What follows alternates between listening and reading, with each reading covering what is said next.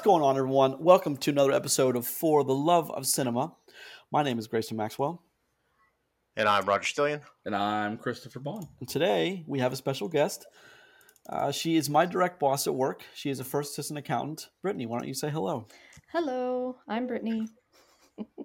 Hi, Brittany. What's up, y'all? Thanks for coming. Yeah. Ooh, Love the- the y'all. She There did. go. She's, she she loves the y'all. She Yeah. loves the y'all. I forgot. I'm with. Uh, I know Grayson's. You know, from Pittsburgh and West Virginia, Mm. but I'm I'm from the Yeah. South. So Okay, so so so we are Northerners yeah, in your eyes, I guys. believe the term is Yankees. We're Yankees. yeah. damn Yanks. the That's damn right. Yanks that started, and I quote, the War of Northern Aggression, yeah, well, which it wasn't started by the. I don't think it was started by the North, but I could be wrong. Yeah, we're Don't going know. the wrong direction already. That's real good. All right, tonight we're going to be talking about the new horror movie Candyman and Vacation Friends on Hulu. Everyone, how was your week? Uh, Chris is having not a great. I week. am not talking about my week this week. I'm opting out of this question. Continue with the podcast. All right. Well, let's just say Chris My has had a been fine, thanks. Chris has had a banner week. not great, Bob. Roger, what's going on with you, man? How was your week this week? Everything's good, man. Everything's going all right. All right. Brittany, how about you? Anything new? Um, I'm just glad we don't have to go to work tomorrow. You know what Brittany and I did yesterday, fellas? We jumped out of an airplane. Oh, Did yeah, you we really? could do that? Yeah, we skydived. I- Well, I- shit, why didn't you like lead with that earlier today? Honestly, I God feel damn. forgot. You can't just casually mention. By the way, I skydove. You know, Why? yeah, listen, I would I would like to point out to anybody listening, like a few minutes before we started, you know, we asked Brittany some questions, trying to get to know him, and then Grace was just like, "Oh yeah, by the way, yesterday we just jumped out of an airplane." We sure did. Come on, dude. That- well, that, that wasn't my first time, so I mean, it was No. Brittany's first time. It was my didn't first that. Was- time, and was it it was so early in the morning, I forgot it even happened. What? Nice. Oh, I, I, So- I went home and passed out for like two So or what you're saying is an activity with Grayson with a completely unmemorable experience. wow. Perfect. Wow. Not No. True. I told you, Brittany, they turn everything into negatives for Yes. Everything. This is this is the exact energy that I need on this podcast. This, is, part of the course. She, So, Brittany, why don't you tell everyone what it's like to stand at to stand at the airplane door at fourteen thousand feet, looking out over just nothing, just sky. It was wild, and I was the last person to jump, so I just kept seeing everybody just they don't hesitate, they just fucking go. Nope. And I was Yeah. like, oh, uh, we're fucking. I guess doing it's my turn now. Yeah, Mm. and you know it's really intense, and then you. So you pull- jumped for the first time, right? So that means you were attached to somebody. Is that Mhm, correct? Yep. Yeah. Random. Yeah, because you have to for so long or whatever. Yeah, but you know they make you pull the pull the parachute, so Just in case you forget. yeah. so so they're not liable for, for your splat. Well, they will do it if you don't, but they you know they give you until a certain amount of altimeter reading, and then they do it. But they give you the option to do it if you want to. Yeah, I did it. I was a little late, but I did it. And you also get to maneuver the uh, the um, parachute, which I thought was pretty cool too. Yeah. So yeah, that's a pretty life changing experience. Now, Chris and Roger, here's a million dollar question: Would you guys ever skydive? Never in my life. I would, hundred Ooh, percent. Roger, all right. I, I not, would not. I was built. I'm five foot six. I was built close to the ground for a reason. I'm, I'm going to continue that trend. That's All right, uh, fair. That's my choice. I mean, I, I can't argue with that. A lot, a lot of people won't, uh, but I find it's a really amazing experience that you can't really get any other way. No, listen. I don't think that it's you know like, uh, that's a cool ass thing to do. I mean, that's awesome that you guys can experience that. I will never jump out of the plane. That's fair. Fair, fair, fair, fair. All right, well, let's get into it. Let's get into the meat of the episode. All right, this is episode 242 of For the Love of Cinema, a podcast about movies, film, and cinema was posted each and every Tuesday at 5 a.m. New York time on Podbean, which then distributes to iTunes, Spotify, Google Podcasts, and Amazon Music. Each and every week, we start with the box office, current upcoming releases, what's streaming, trailers, and movies of the week. So without further ado, let's jump into the box office, shall we? Shang-Chi and Legend of the Ten Rings, to no one's surprise, brought in a domestic 71.4 with a worldwide of 139.7. There's a Marvel number that we're used to right there. No, uh, it's We're still gonna- way below normal. Even even for the not like the big marquee Marvel titles, but little Nope, Marvel. still way below normal. Fair enough. All right. So that will be taken a look at next week. Candyman coming in number two this week, 10.6 million for a worldwide of 52.8. That's pretty good for a horror, though. It's got to That be a win for them. Yeah, huge win. Free Guy number three. Roger, you're gonna love this number. 8.7 million domestic, bringing in a worldwide so far of 241. Ooh, I'm so happy that passed Jungle Cruise. All Jungle right. Cruise was a disaster. Free Guy is not. Jungle Cruise got approved for another another showing. Though. It- I saw that. It did. It did. I got an argument with somebody about Jungle Cruise a couple of days ago. They're like, it was so much fun. I was like, that movie was trash. the movie is trash, and so is your opinion. Ah! But if you- much. That Brittany, if I wasn't vocal, if I if I wasn't vo- yeah, great, wonderful. If I wasn't vocal in the office, I did not think highly of Jungle Cruise. Yeah, What about you, did Brittany? What do you think of Jungle Guy, Cruise? So. What, You what, what, what, what did you say did about Free like Guy? Free Guy. You told me that. Oh, one. we rather enjoyed it on the show. because, because because because that was a really good movie. That makes Yeah. sense. I don't Free know. Guy I'm, was I'm a- confused by the comment at this point. Very entertaining movie for sure. What did you think of Jungle, Jungle Cruise, Brittany? Oh, I haven't seen either Jungle Cruise or Free Guy. Oh well, then You I- should watch I- Free Guy. Yeah, you should watch Free Guy. You should skip Jungle Cruise. It's just a humble opinion on the show. Yeah, I'm. I like. I stick to a lot of horror. That's kind of my Alright. where I stay. This is why I'm, you know, on the Candyman episode. I, but I, I used to I used to never watch horror movies. I hated them. Uh, growing up as a kid, I didn't like them. Yeah. And um, ever since doing this podcast with these two uh, morons, I actually now I kind of enjoy going and seeing the horror movie now. So I, Yeah, it's a weird. I still weird do change not my enjoy life. it. I know you don't. I still do not enjoy it. I Yeah. also do not enjoy horror movies. Even though I watch them all, I still do not like to do it. Yeah. that's fair. That's totally cool. Roger's like, when we talk about him, he's like, yeah, that's a bunch of no for me. Nope, Yeah, nope, nope, nope. Big no. Nope. Listen, I'm a simple man. The answer is just no. Well, I mean, I can understand people you not liking when things like skitter unnaturally and like when they Mhm. bend their back backwards and they're walking on their feet and their I'll hands honest, backwards. I don't it even just- like the word skitter. You know why? Because spiders skitter, and no one likes spiders. it, it, it don't I- move right. Yeah, sure. All right, number five. No, number four. Sorry, Paw Patrol the movie, 4.0 million on domestic, bringing a worldwide of 80.8. That's better than I thought that movie was going to do, but that's still pretty good numbers for Paw Patrol. Number five. Unfortunately, Jungle Cruise, 4 million, bringing a worldwide of 193.7 million. Hopefully that gets pushed out next week. Please, something push it out next week. It sounds like we're hating. What even comes out this week? I don't even know. I'm getting You think I would right pay now. attention to things like that? Mm-hmm. All right, let's take a look at what's coming. Well, the release schedule. See, here is an interesting bit of discussion for a few minutes. Is so so two movies got pushed back, two big movies, which I don't think will be the last, but we'll get to that in a second. So this Friday we got Shang Chi and the Legend of the Ten Rings and Cinderella on Amazon. So next Friday we get Malignant and Queenpins. The Friday after that, Cry Macho.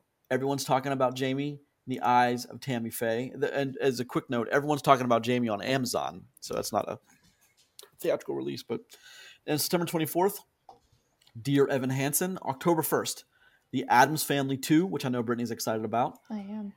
Hotel Transylvania Transformania, which still has the Amazon mark right next to it, and The Many Saints of Newark. Then that Friday, by itself, No Time to Die. Then we have on the 15th, Halloween Kills, The Last Duel, Venom 2, Let There Be Carnage, which received a rating of PG 13 this week, finally and officially. Boo. I mean, we look, we knew that was going to happen, right, Rob? I mean, we just 100%. hoped, we just hoped it was rated R. We knew it was going to happen. And finishing out Friday, we have the 22nd, which is Dune and Ron's Gone Wrong, followed by the 29th, Last Night in Soho. So I don't think, Roger, what's your take on, or Chris or Brittany, what's your take on? So Jackass has moved, Boo! and so, and we no longer can expect a Top Gun Thanksgiving, Yep. which is unfortunate. Which is bullshit. I agree. I agree. So do you think Dune stays where it is? Yes. Yes. Absolutely. You well, think- here's the thing: Dune has already been pushed twice. Well, I guess this is the third time for Top Gun. So. uh, Yeah, but like, why push Jackass I don't know. of all things? Did that's a have a weird. that's a weird. I Well, the, the COVID. the Delta variant. I mean, Oh. COVID Yeah. is, is really ramping They're ramping up. worried about. Um. Yeah, they're worried about the amount of ticket sales. but- oh, How long can you hold it? Right. I mean, legitimately, it's going to be a two-year release window for uh for Top Gun by the time it actually comes out. So. Which I'm surprised because I mean, certain SAG contracts stipulate stuff has to come out within X number of months of the movie being done. So It's all just about money, man. If you can delay money. it to make more, I guess they're going to do it. I hope so. Now, in a perfect world, in a okay, so in a perfect world without COVID, you know the the twenty well thirty years later Top Gun Roger. Do you think that makes Do you guys think that makes you know the money that they expect it to make? I mean, I have no idea what they expect to make off Top Gun. Well, I'm, I mean, I assume, wouldn't you assume because they keep pushing it for like a less COVID world that they they assume it'll do so much money that they want box office to be completely open and free by then? I mean, it should be a big movie, right? I would think so, but I mean, movies have come out in the past and that weren't that were 30, 30 year sequels and didn't do much. And, and you know, Brittany, you have any thoughts on that? I'm, I'm a little bit confused because I when I went to see Candyman today, the movie theater was packed. Like not the theater itself, but like the entire theater. Like people were taking their kids to see Paw Patrol, and there's some other movies that people were going to see, and it was like felt kind of normal. So maybe that's just because it's Georgia, and Georgia's on another level of pretending like hmm. COVID doesn't exist. But well, well, well. On that note, the place, the area that me and Roger are in, and where Grayson's from, it's it's it's a nice healthy mix. It's it, it's it's a little red, so it, it that's kind of the vibe what you get from a, the people in our area as well. yeah, okay. However, my movie theater was not busy at all for Yeah. Candyman. Yeah. Like it was me and me, my wife, and two other people for Oh, Candyman. wow. We had a good In the like- biggest theater house that they have, too, by the way, the 350 seats, which very spacious, you know, for four folks. It's nice. Yeah, Was that in is the Big nice. D theater? It was. Oh my goodness! That movie was probably really cool to see in the big D theater though, with all that sound. I mean, I mean, one thing that horror movies do well is sound, especially when Well, it's like no. a jump scare. But Yeah. One, one thing they can do well is sound. well, right, okay, yeah, The fact. good, good correction. Yeah, one thing they can do well is sound. I just, I, I don't know. I have that on the expanded discussion today, talking about COVID and release dates. But I mean, I don't until stuff really starts moving outside of the first two. I don't think. See, Jackass still perplexes me as why they would move that. 'cause I don't think COVID would hurt Jack. I mean, the audience that's going to watch Jackass, I don't even think they care about COVID. Well, yeah. I mean, I mean, let's let's let's be honest for one second about that. Do you really think they care about COVID? I mean, I don't know. not as much as I care about Jackass. That's true. That's true. Roger's man. Roger's on a whole different level with his Jackass love. Roger, him and I both. Roger's a jackass champion. He is a Jackass He's ready champ. for I mean, it looks pretty funny. It does. Listen, you know, like I'm so every time I watch the trailer and the softball pitcher drills that dude right in the nuts and then turns and like fist pumps like yes, like she's so proud of herself. I'm so proud of her. Yeah, Perfect, thank you. she should she should be movie star fame for the rest of Yes. her life for that. You- I hope she Humanity, has millions of dollars after this. humanity has a chance. and I, I I keep saying with Jackass though, it's going to be an interesting because anyone who does the thing where like they stick their pinky up and like I'm a film enthusiast, I won't watch Jackass. I get I get where you're coming from, but Jackass is also doing the very mature thing and like it's exploring the lineage that is Jackass and saying and they're admitting, hey, we're old now, but we're still doing things the way we've always done it. You know, I think that's worth checking into, but maybe I'm wrong. Maybe I just love Jackass so much that I'm making excuses for it. I don't think so, but nostalgia is so popular right now, and I don't want to say it's just about nostalgia, but you know, there is something about that where it's like just reminds me of being a teenager again. And watching people get hit in nuts is always hilarious. Back. You You can remember- never discount that. Brittany, do you remember a scene that Roger and I always reference with the first Jackass film was do you, you saw the first Jackass movie? hmm And you said you remember the, the the derby, the demolition car derby in I the do. beginning? And Knoxville rents a car and then he takes it, puts a blow up doll in it, and then he takes the car back to the rental place. And when they say, What the hell happened? What is it? What, how, how does he respond, Roger? Because I hit a dog. he looks the guy deadpan in the face. Like, I hit a dog. to, to, to me, that's just amazing. So amazing. good. That's Um, comedy that you can't write. I agree. Perfect. So we're excited. I just hope it doesn't because you're right, Brittany. One thing I've experienced here is, and one thing that I've, I've been told here is, whenever you bring up COVID and the shutdown, locals here kind of laugh at you because they're like, "What? Do you, what? Should, I mean, so when everything shut down in March, by early June, Georgia was pretty much back up and running as business as normal. So, and I was told movie theaters were not open to full capacity, but were open, selling tickets. I mean, and I mean, it's just that's what I think she meant by Georgia's on a whole different level with Well, COVID. well, no, I get that. So when I came to visit you, uh, when I came to North Carolina to see you, Grayson, on the way there, I stopped in like deep West Virginia, and a sign on one of the gas stations. I shit you not, the sign said, "Your mask is not welcome here." Oh, God. Yeah, I so would have not got gas there. I did That, not. that doesn't surprise me actually, but I that did not. surprised me. But I've actually haven't seen people in public in Georgia wearing, outside of myself and maybe people I'm with, wearing masks for a long time. Oh yeah. So, No. but I still wear one whenever I'm in a movie theater. I still wear it Mm-hmm. Yeah. because I just don't want to get that. That'd be bad. I told Would my it- COVID story, Brittany, for the Would it? last last week of the week before that. Would it be When I- bad to get COVID? Yeah, it's bad. Yeah, probably. They treated me like my office treated me like a leper. They banned me from the office for like until my test came back. Yeah, Weird. Brittany, Brittany's laughing because she lived through it. Yeah, yeah, yeah. But- but we literally got into the office and they were like, "You need to go home right now. You sit too close to the to the marked one." But they wouldn't tell me. The who it marked was. one. They really tell call me the it marked one. Like, Scarlet letter over here. It's one Uh, of two people. The marked one. That's Yeah. amazing. All right, we got lost on a tangent there. Yeah. Anyways. We Okay. did.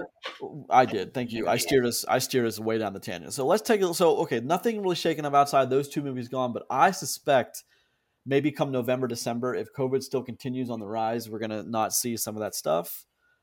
But some of those movies, as Roger just said, I don't think can afford can can afford to move again contractually. So, I mean, um, listen, they ain't gonna move Bond again. well, you, one thing I did notice is the Kingsman, the newest trailer, which is on our streaming service, or sorry, on our social media, we're going to talk about is so the new date is actually December twenty second. It was in February. No movie has moved around more than the than the Kingsman. No. You're saying no is you're right, or no is in you're right. Wait. Sorry, that was no is in you're wrong, and no is in you're right. I know Kingsman has moved more than just about anything. That's what I thought too. But it's back in December twenty second. I feel like Bond's moved a lot too, like a lot. But listen, so here's the here's the thing. December 22nd is Don't Look Up. It's a Netflix original. A Journal for Jordan, The King's Man, Matrix Resolutions, and Sing 2. And the week the week before that is Spider-Man No Way Home. And the week after that is American Under Oh Christmas. Oh, the week after that is The Adam Project and Cyrano. So the the very end of the year, last two weeks are pretty tame, but before that it's it's pretty wild up too. So that'll be a big deal, I think. West Side Story, I don't think that's going to see light of day if COVID stays where it is. You say that, but that's going to make a ton of money. I just don't are- see why we need another West Side Story remake. But people are very loyal to Spielberg for sure. Oh, it's Spielberg. I didn't know that. Yeah, he made it. Does This that, is- does that make it better or worse for you? Uh, better, really, I guess. Mm.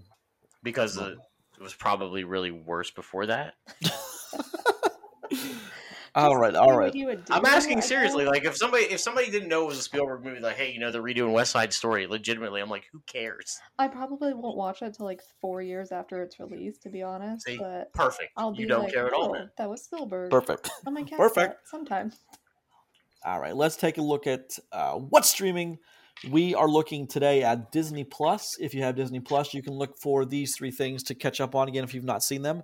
The Kid Who Would Be King by director Joe Cornish, Louis Ashbourne Serkis, Dennis Gow, Tom Taylor, Dean Chapman, and Rhianna Dorris, uh, Rebecca Ferguson as Morgana, and Angus Imrie as young Merlin, and Patrick Stewart as old Merlin. That was 2019. Roger, I think we both.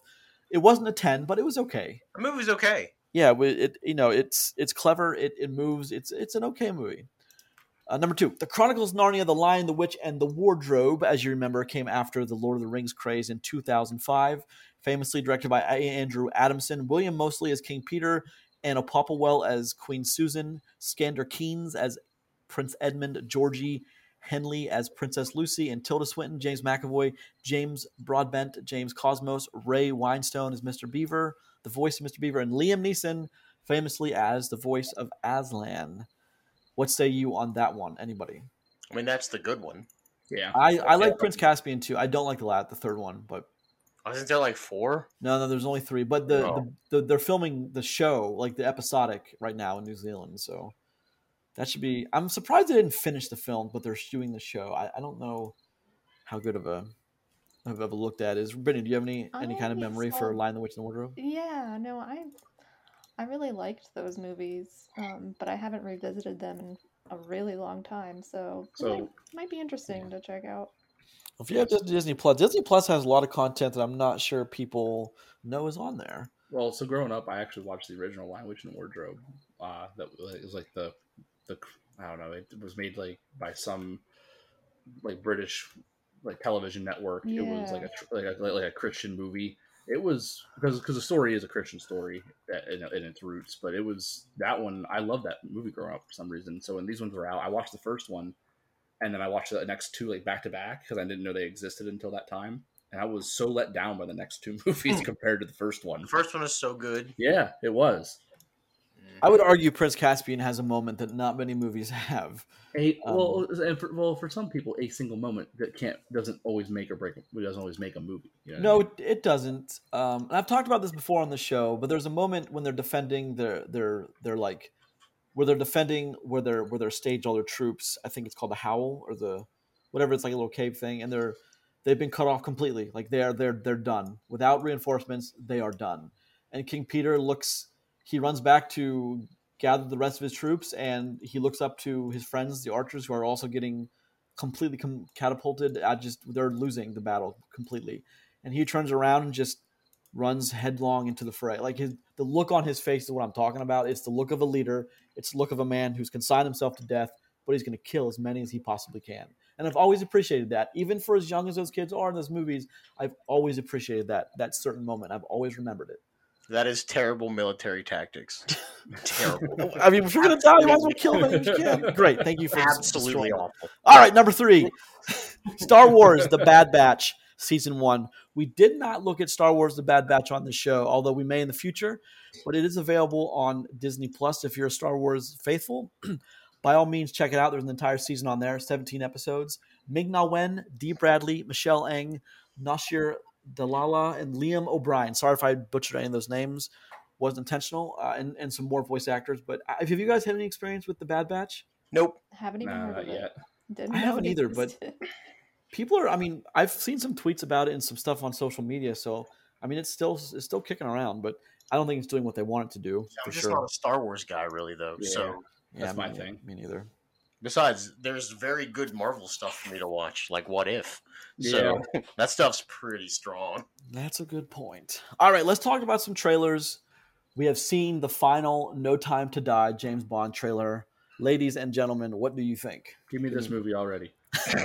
to Fair. quote my to quote my friend to quote my friend roger give it to me you cowards you goddamn cowards. Uh, that's how bad roger wanted dune He so Daniel Craig is literally the best James Bond. Yes, yes, one hundred percent. Yes. he actually moves like a military person. He Mhm. moves. Yeah, like you such believe a- that he might kick somebody's ass in real life, and that's Yeah. important, Exactly. I think. Um, Yeah. don't- and No, I'm sorry. I need to like watch all of the James Bond before this. I think I need to like. you mean all all of them or all of the the, the craig the ones Craigs. the Craigs? Yeah, for sure. Well, the good thing about the Craig stuff too is they all like link right to each other. yeah. Where the other Bonds, even when they use the same person, which they Mhm. did several times, obviously, Yeah. they were independent stories. So, Yeah. And Christopher Which- Waltz is in this one too, right? Mhm. I think. Yep. So and he rules in everything. Yeah, Yeah, and and with- with the with the Daniel Craig Bond, there's only one one movie that you got to slog through that isn't like up to Qua- snuff. quantum Yeah, Quantum Yeah. a little. Uh, it, it can be a tough watch, but it's it's still not the worst thing you're gonna see. But it's just not a great like put together film. Dude, Spectre owns. Oh, it does. Oh, It's hands so down. hard. The Skyfall wasn't great, but it also wasn't bad either. It was just one of those movies that existed in the Bond universe, and it's Mhm. it's, it's actually kind of okay. Uh, I guess my hopes are is what you just said about Daniel Craig being the best Bond. I think Daniel. I think you're. I don't think he's the best Bond, but I think he's in the top two or 3 But he definitely, for so long, it was that Pierce Brosnan Bond. I don't have any problem with Pierce. I don't have any problem with him as an actor. I just the way they went with you know they made him the sly pretty boy that they took away the killer instinct that James Bond You're right. They put in this this absolute disgusting animal of Daniel Craig. Yeah. No, no, no, no. But like they, they they tried to make Bond for several movies. He was just this suave, like raise your eyebrows, like hello there. Like he, but like that's what the Craig Daniel Craig Bond brought, brought back to it was he- he's gonna look you like that, but he's also gonna kill you. I, th- I think of all the Bonds, he is the most lethal of the Bonds, is what it seems like, just from watching. Uh, my grandfather was a big fan of, of all the Bond movies, so I've seen a, a good bit of them. And Well, it's a hell of a lineage. It really is. it really, really is. really is. and this movie does, or sorry, this trailer does a pretty good job of like recapping the Daniel Craig bonds for you. Mhm. So I'm uh, I'm a fan of when they do that, only because I like lineage. You guys know that I like sequels, lineage, even though most sequels are terrible. But I was, you know, when when uh, when Quantum came out, I was beside myself excited for like this is the first Bond with an actual sequel. Guys, go watch this. And why is everyone not in theaters like at midnight showing? Roger, you, you, remember that we had to get. Do you remember the deal with Sony went bad? Do you, do you remember that, Roger? And we got Paul Blart or like a week before Bond just to say we didn't do the deal with Sony just to get Bond. Yep. Do you remember that? I do. Paul Blart made so much money. God, that movie just wouldn't go away. But And it's a disaster. Brittany, what's your experience with Paul Blart Mall Cop? So my little brother loves the first movie, so I've seen it a lot, No. and I don't I'm mind it. At all. I don't mind it at all, to be completely Oh, honest. good. I think it's dumb, but I think that guy who keeps trying to come up with the with the one word catchphrase or the one sentence catchphrases, he's hilarious. The Yeah. the really old guard, I think he's hilarious. It's hilarious. dumb, Brittany. but it's self-aware, and I don't. It's just like, okay, this was a dumbass movie. I bet you didn't think you were coming on the show to talk about Paul Blart, though. No, you know what I mean. I haven't. I but here we are. don't think I've All right, we're excited for Bond. That Yeah. comes out in October. Be excited. Now let's talk about the King. I think we should do a deep dive into Paul Blart, the Oh, universe. I knew as soon as I said Paul Blart, I was like, "This is a mistake. I shouldn't have said Paul Blart." No, I, I'm all for this. I like this. I, I think I can. We can get some serious time on this. All right, let's talk about the King's Man, the new trailer, the the final trailer. What are we thinking? Yes, Just yes, release and the more. Yes. goddamn movie already. yes. That's what I think. Same thing, right? In two years, just give me it. so it is about time. I have never seen any of the Kingsman movies. Really? None of them? I'm not a single one. I believe that I am going to start with this one, and then I'll watch them the the rest of them after. Since this one is kind of actually the beginning of the story. Nah, I wouldn't do I'm- it that way. I would, yeah, I definitely wouldn't do it. The same way, the same reason I wouldn't watch the Marvel films chronologically either. That's what I. I I'd watch did- them in the way they did were that. made. I don't know. I think I'm going to do it, and you guys can't convince me otherwise. Manners maketh man. That phrase will absolutely be in there. It should anyway. If it's not, it should. Um, yeah, I mean that's not. A, I mean, there's only three of them, so like it can't hurt you that badly to watch them in Mhm, chronological order. But mhm. I think you'd be missing out. I think going into the King's Man, you're gonna have less excitement having not seen the other two, Yeah, I Mm. agree with that. and you're also not gonna know that Mark Strong sang "Country Roads, West Virginia, Take Me Home" all by himself. Mountain Mama. Mountain Mama, which is a wonderful scene. Um, so yeah, we yay or nay to this, Brittany? I'll let you start us off with Yes, Kingsman. You're excited for it? Good. And it's supposed to come out in December now, December twenty second. so I think that's a great like go to see it with your family during the holidays sort of movie if you're if you know if you feel comfortable. But I think it's gonna be. I think that's a good date for that release. I think. So. I mean, I want as long as COVID is you know down and Should have not a put problem. Jackass on Christmas. God dang it. Fuck, did they miss something good there? Uh, I don't think Jackass. You wouldn't take the family to see Jackass on Christmas Day? Oh, I totally I- would, but Hell yes, would. All right. God and damn it, I'd be so happy. Now we're going to talk about the James McAvoy movie, My Son. That trailer. What do you think? So you should everybody should watch this trailer. I'm just Mhm. saying. Yep. Because uh, they go into explanation of what makes this movie special is that they didn't give McAvoy a script. They just kind of gave him an outline and told him to go do his thing, and it looks kind of incredible. Yeah, I'm I'm all for this. I think I told I think I told Grayson today. I said, you know, I'm all about this movie. This looks amazing. This movie's gonna mess me up hard, and I cannot wait. I cannot wait to be torn apart by this by this piece of cinema. It's gonna be awesome. I think Well- I watched the trailer and I was like, "Oh no!" Oh, Yeah. fucking me up. Why? Why was you like? Oh no! Why, why were you like? Oh no? it just seems so heavy, but like in the best way. Oh yeah. Like Marley and Me heavy? Well, there's No, like heavier than kidnapped son heavy. Uh, Yeah. yeah, that was a joke because you know that's that's also a heavy movie, but Yeah, all right, and in a different way. I'm excited. I think James McAvoy is one of the best. I th- I find it an interesting concept to cast someone and then not give them a script and just say, "Here's the scene, go." You know, and like I just think that's it's a kind of a groundbreaking way to do it. I, I don't think it's the first time it's been done. As a matter of fact, I know it's not, but it is a different way to make movies, and if we're looking to do something different, that's certainly different. So Mhm. that's pretty cool. I mean, if, especially if they tell them to just do a different, like they do three different takes and do it three different ways, and just see what edits together. And if anybody can do it, he can. Yeah. Yeah, it's not like he's not qualified to do it Yeah. Just this small no-name actor, James McAvoy. Yeah, yeah. yeah. Yeah. he's definitely got his chops under him. All right, ladies and gentlemen, let's do. You want to let's do vac, uh, vacation friends first, Roger and Chris. Sure. Brittany, Yeah, if you have any good. questions, which you may, because there's Not, lots of people not. there's lots of cocaine smuggling in this movie, so you may have questions. I I, I don't know, but you're more than f- welcome to chime in. All right, gentlemen, we're talking about Vacation Friends, which is a Hulu exclusive Mhm. or a Hulu original, I should say. And all right, here we go. No, I did it. There we go. Okay, John Cena, Lil Rel Howery, Meredith Hagner, Yvonne Orji, Carlos Santos, and Andrew Bachelor. Now, Vacation Friends was directed by Clay Tarver. Roger, tell us what Vacation Friends is all about. Doing cocaine. Fiend. Yes.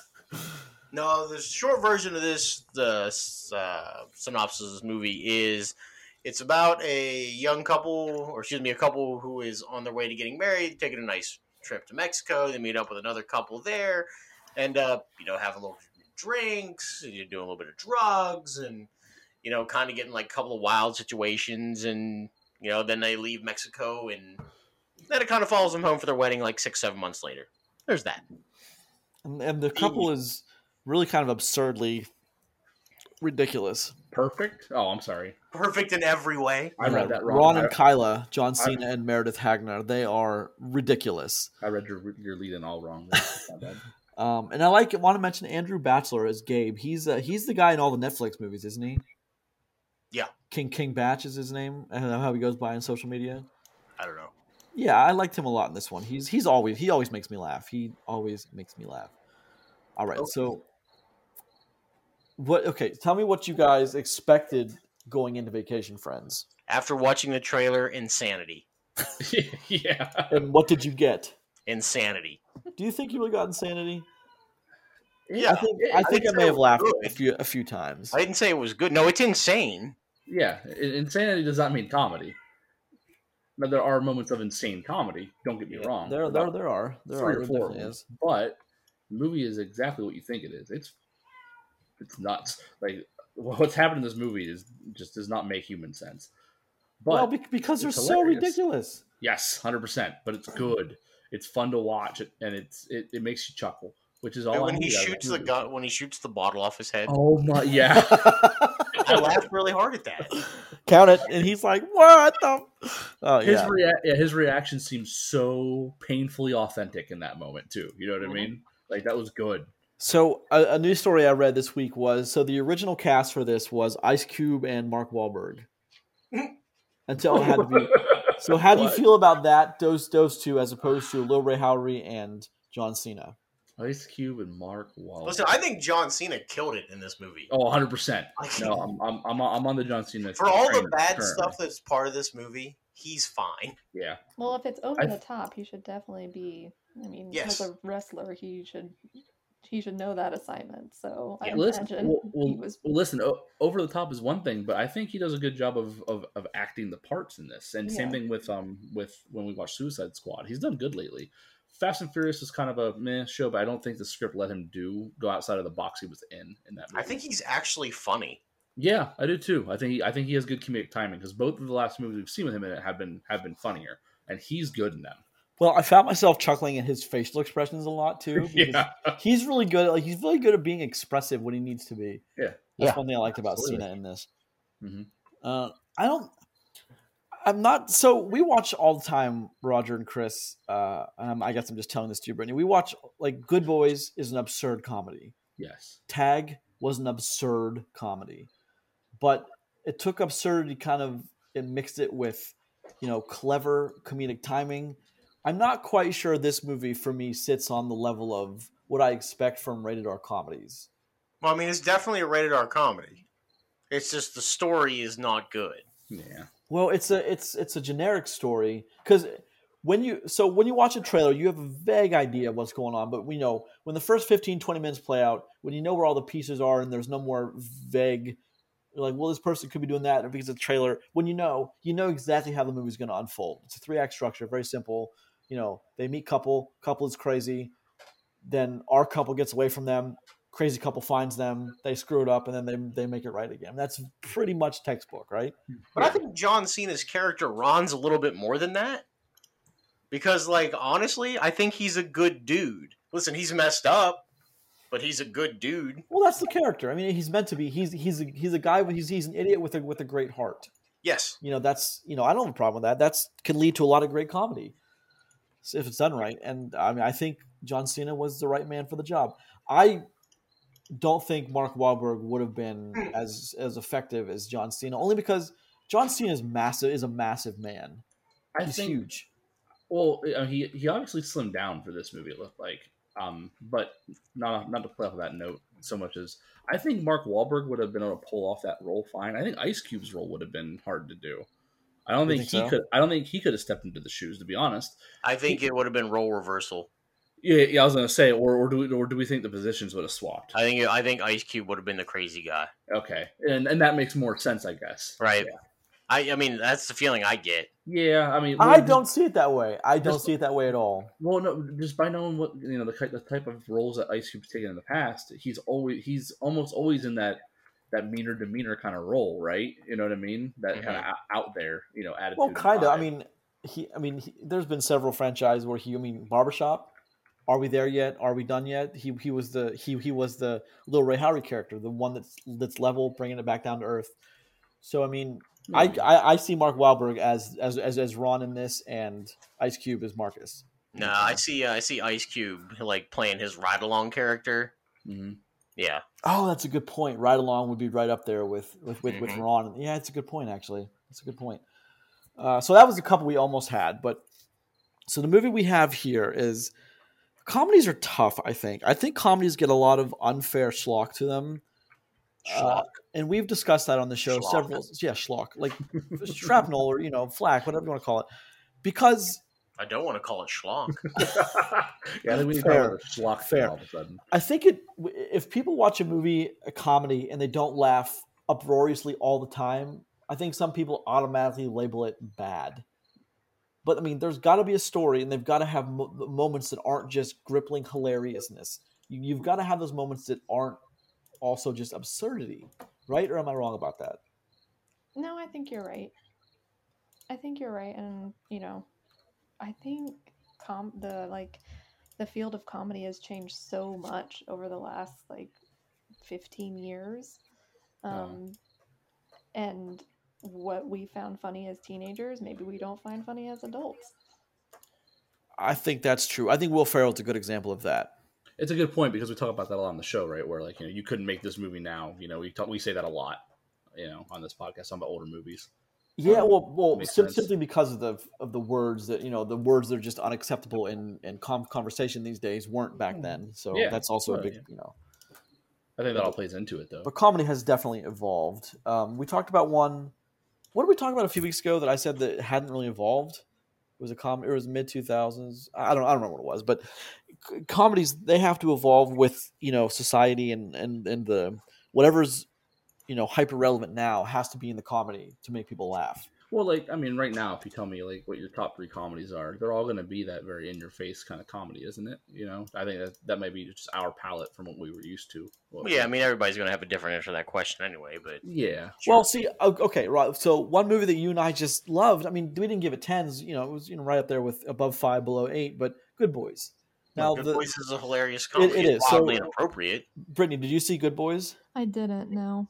You should see that movie. So the premise of that is it's like three have they've just got out of middle school they just got out of elementary school going into middle school but the comedy and the situations that they find themselves in like for example a fight in a frat house where there's drugs is just it's it's wildly inappropriate but so am, am am I where they actually win that fight by the way I mean oddly enough but is is my lust for wildly inappropriate comedies is that in itself kind of unreal unfair inappropriate or am i being too hard on movies like uh, vacation friends that aren't that.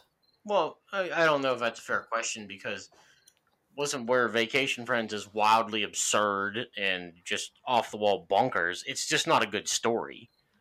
And you can be like we're good boys, it's just crazy. But the story's okay. You know what I mean? Like it makes sense. Um, they get a little bit of wild situations, obviously, but it's not anything you're just like, well, that could never happen, and blah blah blah. You know, it's if somehow believability matters, things like that. All right. Uh, well, Chris, what what was your complete takeaway from Vacation Friends? Uh, I, I got exactly what I thought I'd get out of the movie. It wasn't quite as good as I wanted it to be. Uh, it, it just the comedy didn't land as much as I wanted it to land. I chuckled a good three, four times, like I said earlier. But other than that, the story was kind of drab, very, very painfully predictable. But I enjoyed the characters in the movie more than I did the comedy. And when you've got a comedy, that's usually a bad thing, right? Like I should like the comedy should be the number one thing, but I, I like Ron's character. Like I what want Roger more. Ron, less Yeah. Vacation Yeah, yeah, I want more of that guy to be honest. I, So- I mean, I like the you know the the duo works. It's it's nothing Mhm. new, it's nothing Yeah. groundbreaking. It's you know the one guy who's just trying to have a quiet night, and the other guy who's just absurd and you know woo, and that's basically it. But it's the the duo works. I mean, it's it's pretty much the, the you know a lot of the for those two movies they were together, David Spade and Chris Farley. I mean, yeah, Yeah, like that that works. It Yeah, I mean- definitely works. isn't Ron just a better written uh, Steve Stifler? Isn't that all he is? No, he's Yeah, I don't know. think I don't know if that's fair. Well, that's, well, that's what I mean. Better written, I think. You know, just with like more story and more more nuance to him than just you know what Steve Stifler was in American Pie, just loud, boisterous, and like the in your face part of that movie's comedy.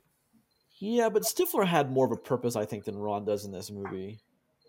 Wait, I you could think- be wrong wait, wait, hold on. You think Steve Stifler has more of a purpose than Ron does in this? He doesn't have the ability to know when a bird's going to take a shit. I love it. He, he's like, that bird's gonna take a shit, and then the bird does, and Lil Rel Howie's like, I don't know when that's ever gonna come in handy, but that's damn impressive. Yeah. I, I will say I'm impressed.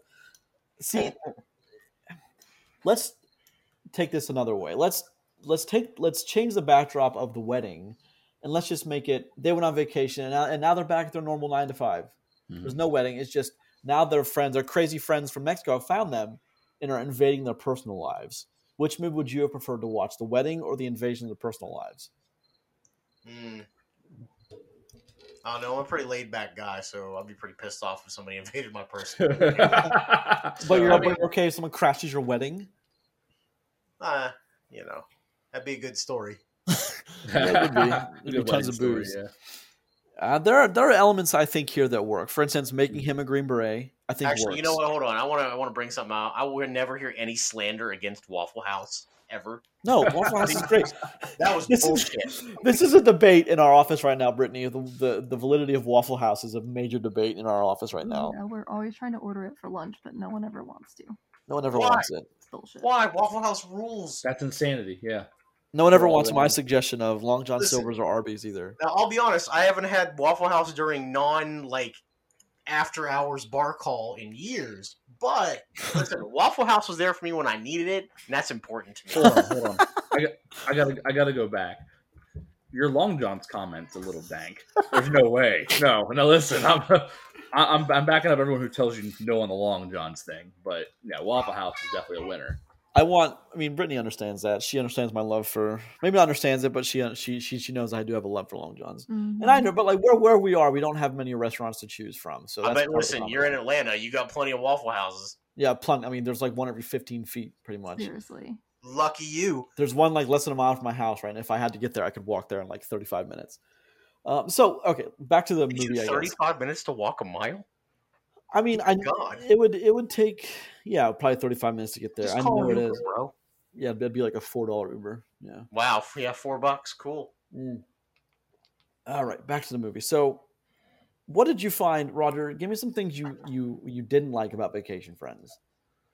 Mm, I mean, I don't understand the weird, the weird like subsection of the whole family not liking each other. Like the dickhead brother-in-law. Like, come on, man. I'd have punched that guy right in his mouth. yeah, we all would have. He's just a terrible person. I did appreciate the golf scene though, where he sets him up for his car. I Yeah, did appreciate it, except in the fact I didn't like how he wasn't a golf savant. Like he's like, oh, I, I Well, have listen, no better honestly though, I think he might have actually been good and might have just been setting up for the whole thing, and I'm okay with that too. But just to know that he had a guy just put the ball in a cup for him, like that's just great. It's Yeah. perfect. Well, it is, and the guys lost their Ferrari. But Yeah. given how Ron's got a big heart, like, I'm gonna give it back. It doesn't matter. Which was which was great. And then the next scene, they're going to get the rings back, and they and they just fly by the shot. Pawn shot, they like power slide through it. I laughed hard at that. That, that was that was beautifully shot and executed. I, I, I did enjoy that. I I did. love the guy that. like stops from turning off the thing and just watches him power slide back. yeah. The guy at the pawn shop. Yeah, I, I did. I, I'm not sure.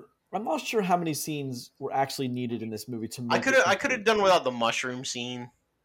You see, I thought that was pretty funny, only because Well, I thought it was funny up until the point where he almost stabbed the dog to death. oh yeah, yeah, but that didn't. That didn't. I mean, th- that was never going to happen anyway. But I mean, I think that, that scene exists to get him to talk to his future Sure. father-in-law while he's high on mushrooms, Yeah. and like Ron, that part listen, is hilarious. Ron came through clutch there too. He did.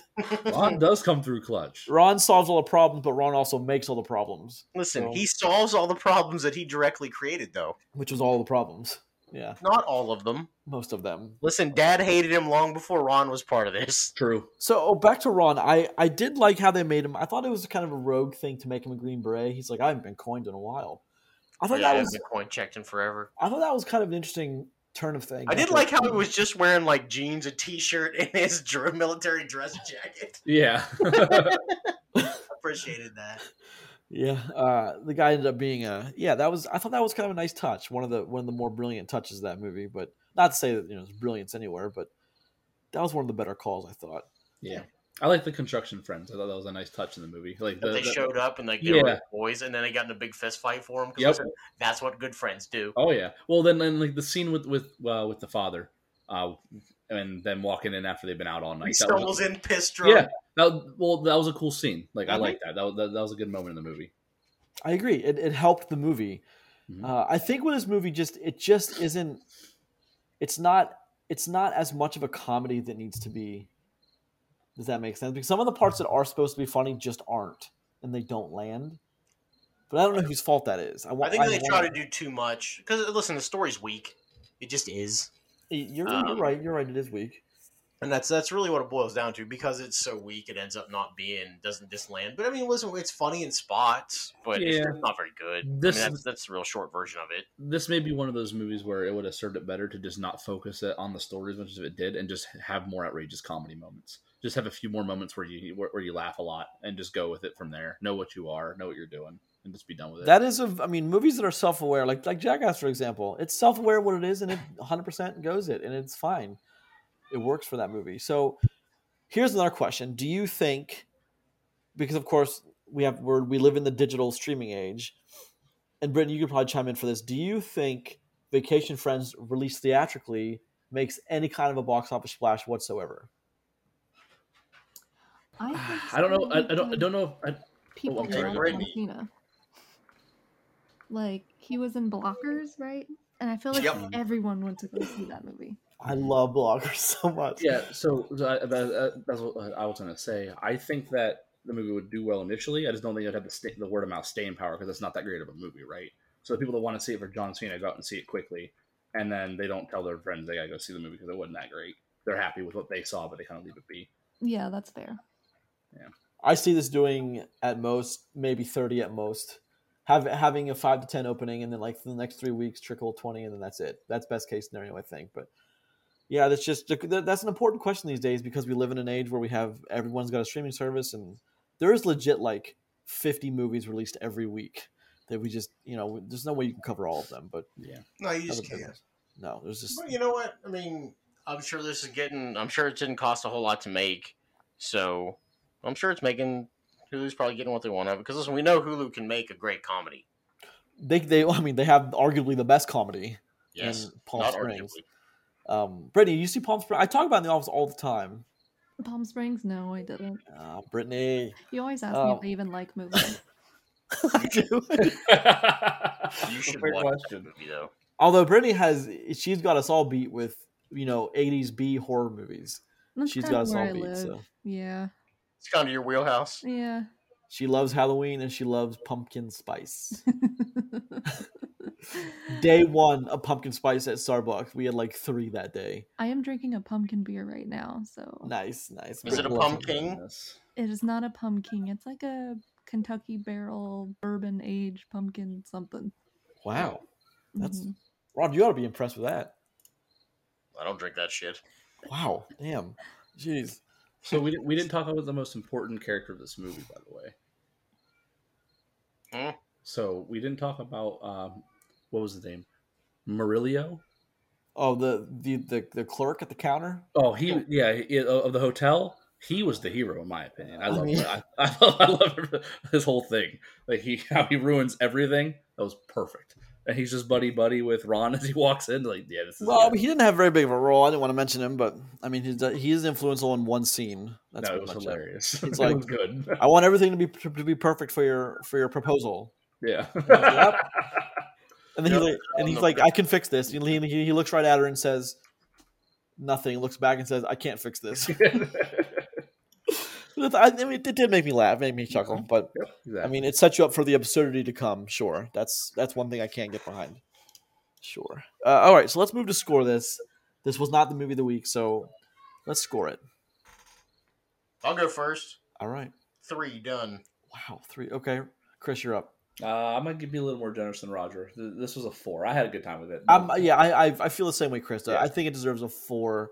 I can't recommend it. Five is automatically recommend. I can't recommend it. I Yeah. could just, if you like John Cena, if you want Yep. to see absurdity, if you, and, and if you have Hulu, it's a it's a quick ninety minutes. My, my my wife's angry that I'm giving it more than a two because she watched it with me and she did not have a good time. That's fair. I mean, She- I feel like men are gonna laugh at that movie more than women. she would have much rather watch. She would have much rather watched more My Hero Academia. So she was not happy with me. That That's night. fair. That's fair. That's fair. I'm, I'm glad your wife is watching movies that we talk about with though. That's that's Yeah. a, it's a good conversation piece for, for for you and her to have. Yeah, absolutely. Yeah, we talk about it pretty, pretty often. All right. Now, before we get into Candyman, the reason that Brittany joined the show today, Brittany, why don't you take a second and tell everyone? Now, we are working on the show called The First Lady now in in Atlanta. Mhm. Why don't you why don't you take a second and tell everyone what you've done, uh, and then say your favorite project that you've worked on. Oh, okay. So I was on the show Nashville. I did accounting for that. Um, I did a Netflix series called The Society, and that was filmed in Massachusetts. Unfortunately, the second season season of Society was canceled because of COVID. Um, and I got so many texts and phone calls where people were so bummed because the first season was really, really good, and it left on a cliffhanger. Um, I did um, accounting for M Night Shyamalan's movie Old that just came out.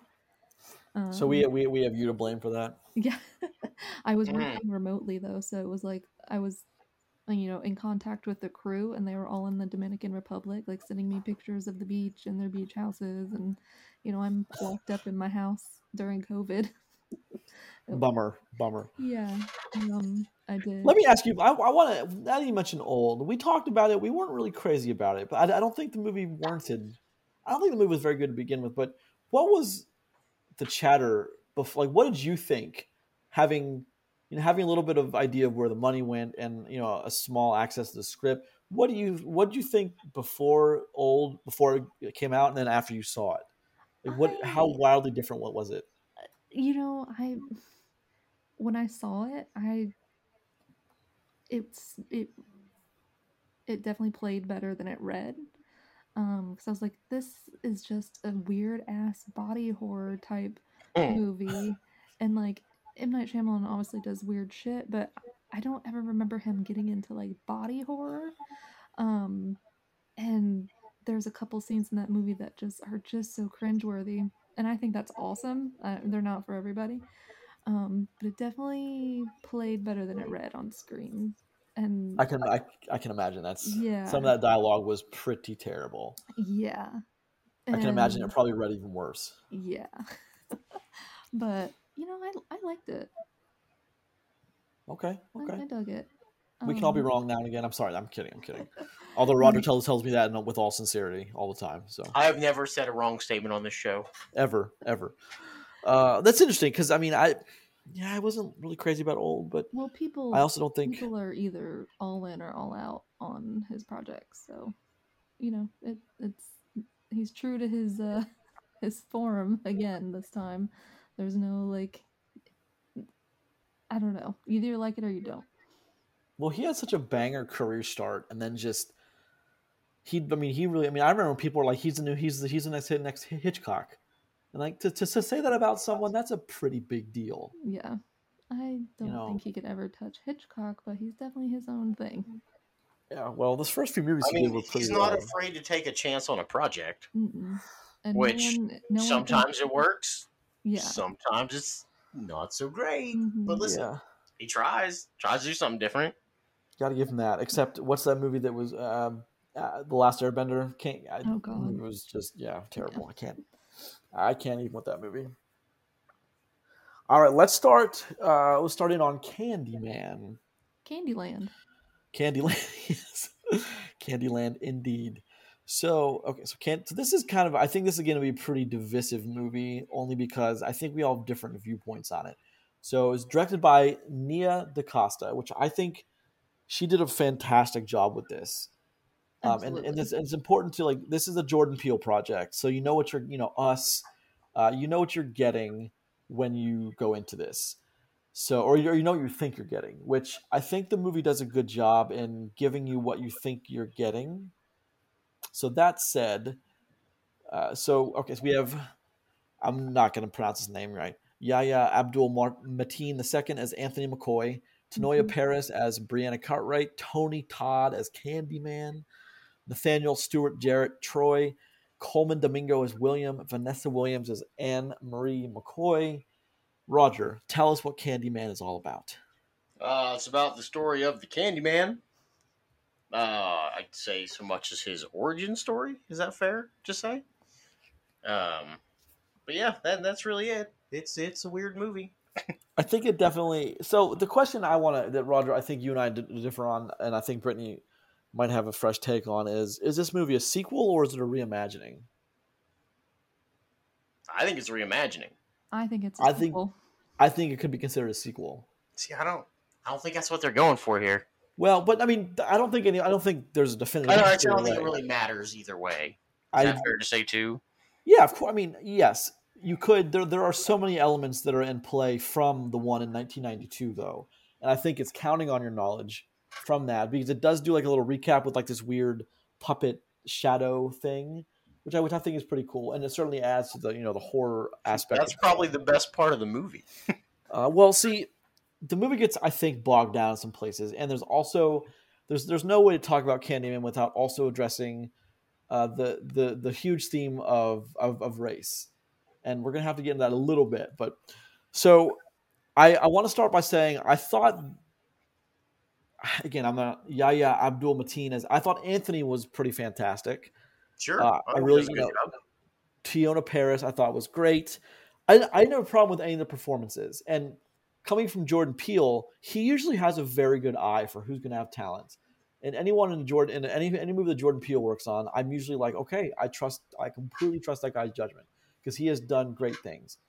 Um, Brittany, what what do you what, what do you think going to give it kind of kind of an overall of Candyman? I thought it was going to be a re- reimagining, but when I got out of it, I was like, that was a sequel, and I had no idea that's what they were going to be going for. Um, that's how I took it anyway. And I, Well, I- Can I, can I ask a question? I'm sorry, I don't want to Yeah, you. no, go ahead. Um, but since you, you thought going in it was going to be a reimagining, and then coming out thinking it was a sequel, does that make it better or worse for you? um, I guess better because it's not just another remake. It's Okay. an extension of the story. All right, do you Um, think it, it fit along the original storyline then? I I think it did. Yeah, Okay. yeah. Well, the thought- thing that so in the 92 version there is in this in this version it talks about because it pretty much the 92 version is the movie that are the events that play out in the story that they're telling of a woman who goes Helen who goes to investigate some or at least look look look into some urban legends. And then the, and then there's then there's a baby who gets stolen from a woman and then the baby comes I'm, I'm, I'm of course giving you the five second version but then the, the baby makes it out of that movie okay. And so we pick up with i mean it's important who the baby is but i don't want to really say that but see to me that's the sequel part is right there Mhm. Okay. is you know i think i mean I can see the I can see the argument for re, re, reimagining, and if if this Candyman was a standalone movie, it would be okay. Like there's no you're not hurting without seeing the other movie, and as a there are there are several other Candymans. I think what Candy two Men. two or three others, Brittany. Yeah, yeah. That I, I think we're just skipping. So I mean, you know, this goes right in line with So that, okay, so if it is, if you're going to consider a sequel, which sounds like you probably are, so this is a sequel to the original 1992 and not like number Correct. four, right? For- yeah, There- yeah. Aren't there three Candymen? yeah. This is doing th- th- this is doing what Halloween did. It's Okay, so everything there in are three. between. Ca- There are three previous Candyman movies. This is a sequel to the first one. and okay, I think this one and the 1992 one are the really, literally the only ones that matter. The other Okay. ones shouldn't even really exist. they're not, they're not things. Yeah, I don't. Boo them. And I Okay. so I remember.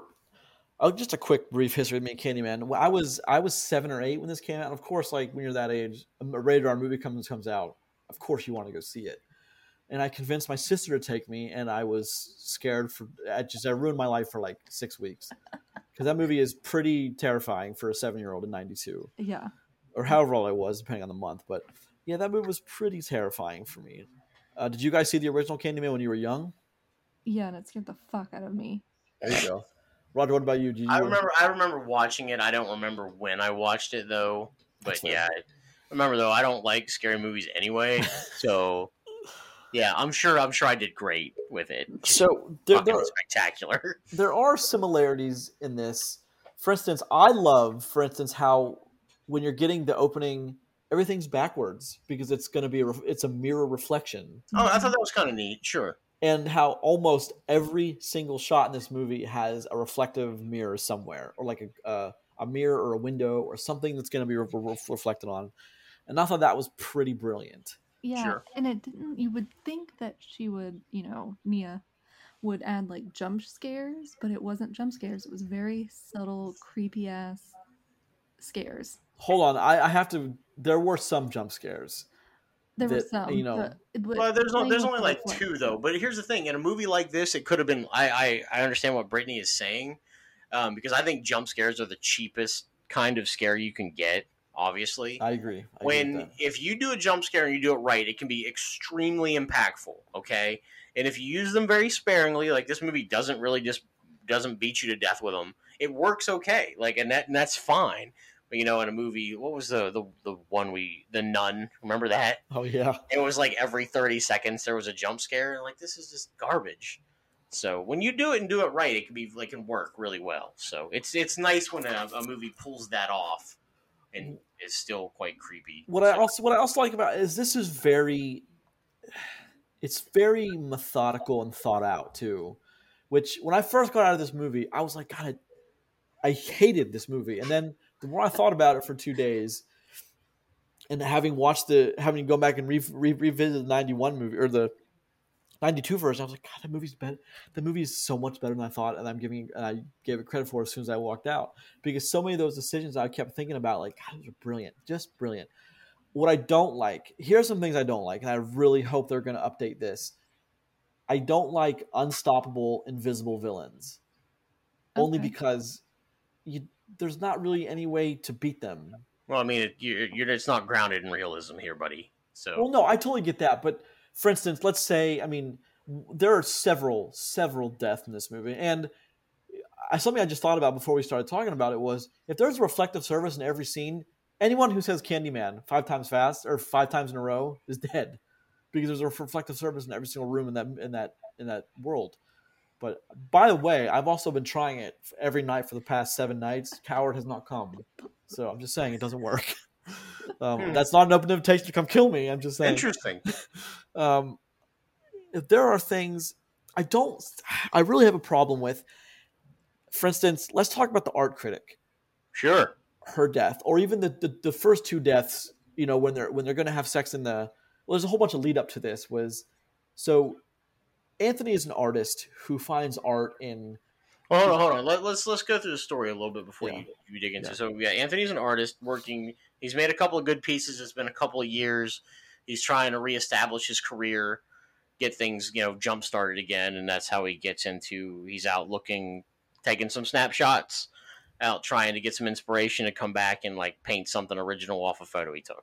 So that's where he starts, and he ends up at the Cabrini Green, where the site of Candyman happens. I guess. Well, see, this this is I mean, Cab- Cabrini Green is, is is as much a one of the themes is Cabrini Green is a housing project that you know they make several references to. It was it was put up for a specific reason for a, a specific demographic of people, and then it was torn down, and then it's the movie doesn't shy away from the whole race riots and, and stuff like that. Which, as a major theme, I can see what the filmmakers were trying to do here. Um, but that is a major theme so know that going into it. But that also plays a major role in the movie too, uh, especially in the end. There's so many different scenes where like it's absolutely knocking you over the head with it. I'm not quite sure we needed the knock over the head on some of those scenes, but I, I the, the whole Cabrini Green thing is.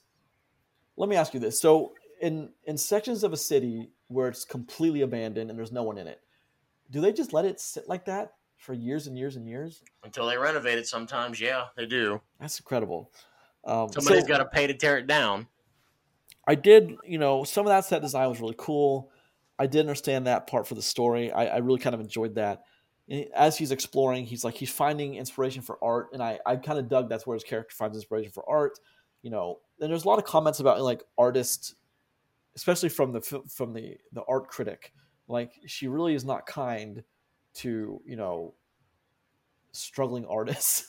Well, can we can we talk about Anthony McCoy for the fact that he should carry an EpiPen with him? yeah, at, at, at all times. And he At all times. Yeah, Hundred percent, right? yeah.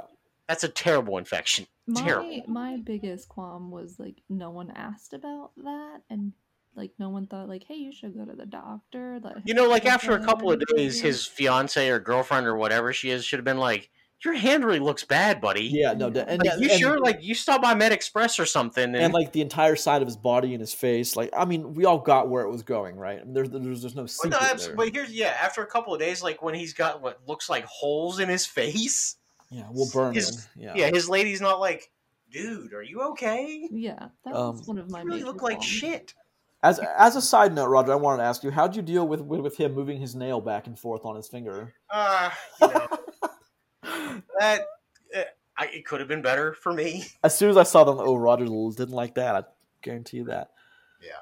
So I mean, we're, the whole thing of Candyman is so we get into the mythology of Candyman, and it, it so it opens with a little kid who goes who goes to do laundry, and the the police are already looking for a suspect, and we we kind of get where we're going with that, and he's doing laundry, and then so I do have a question about certain things. So I tried to clarify this as much as I could. So the whole Candyman thing is the guy who skulks in walls and gives candy to kids has a hook for a hand hmm was not a villain I guess not. Well, no, because they said he was innocent when he was beaten. Yeah, because he was hiding in the walls because people thought he was the one that was giving out um, Candy with the razor blade. candy with the razor blade. So he was hiding from the cops. But he did have a hook for a hand and he was giving candy to kids Yeah, but it while was, skulking in walls. I'm just saying it's it's not a good look. no, I'm just. I'm just saying. read the room. yeah, read the room. And as soon as I went down there, as soon as the kid went down there and his, he he walked into the laundry room and there's a hole in the room behind him, like, why is the hole? Why? What building doesn't put something in front of it, patch it, put a bookshelf, something? The projects. Yeah. Well, it's just again, it's like that's a plot device. Um, Well, So- there's a few of those in this movie. well, I mean, horror movies are always chocked full plot devices. But Brittany, why don't you talk for a second about how you saw the whole mythos of Candyman come with respect to Anthony's character?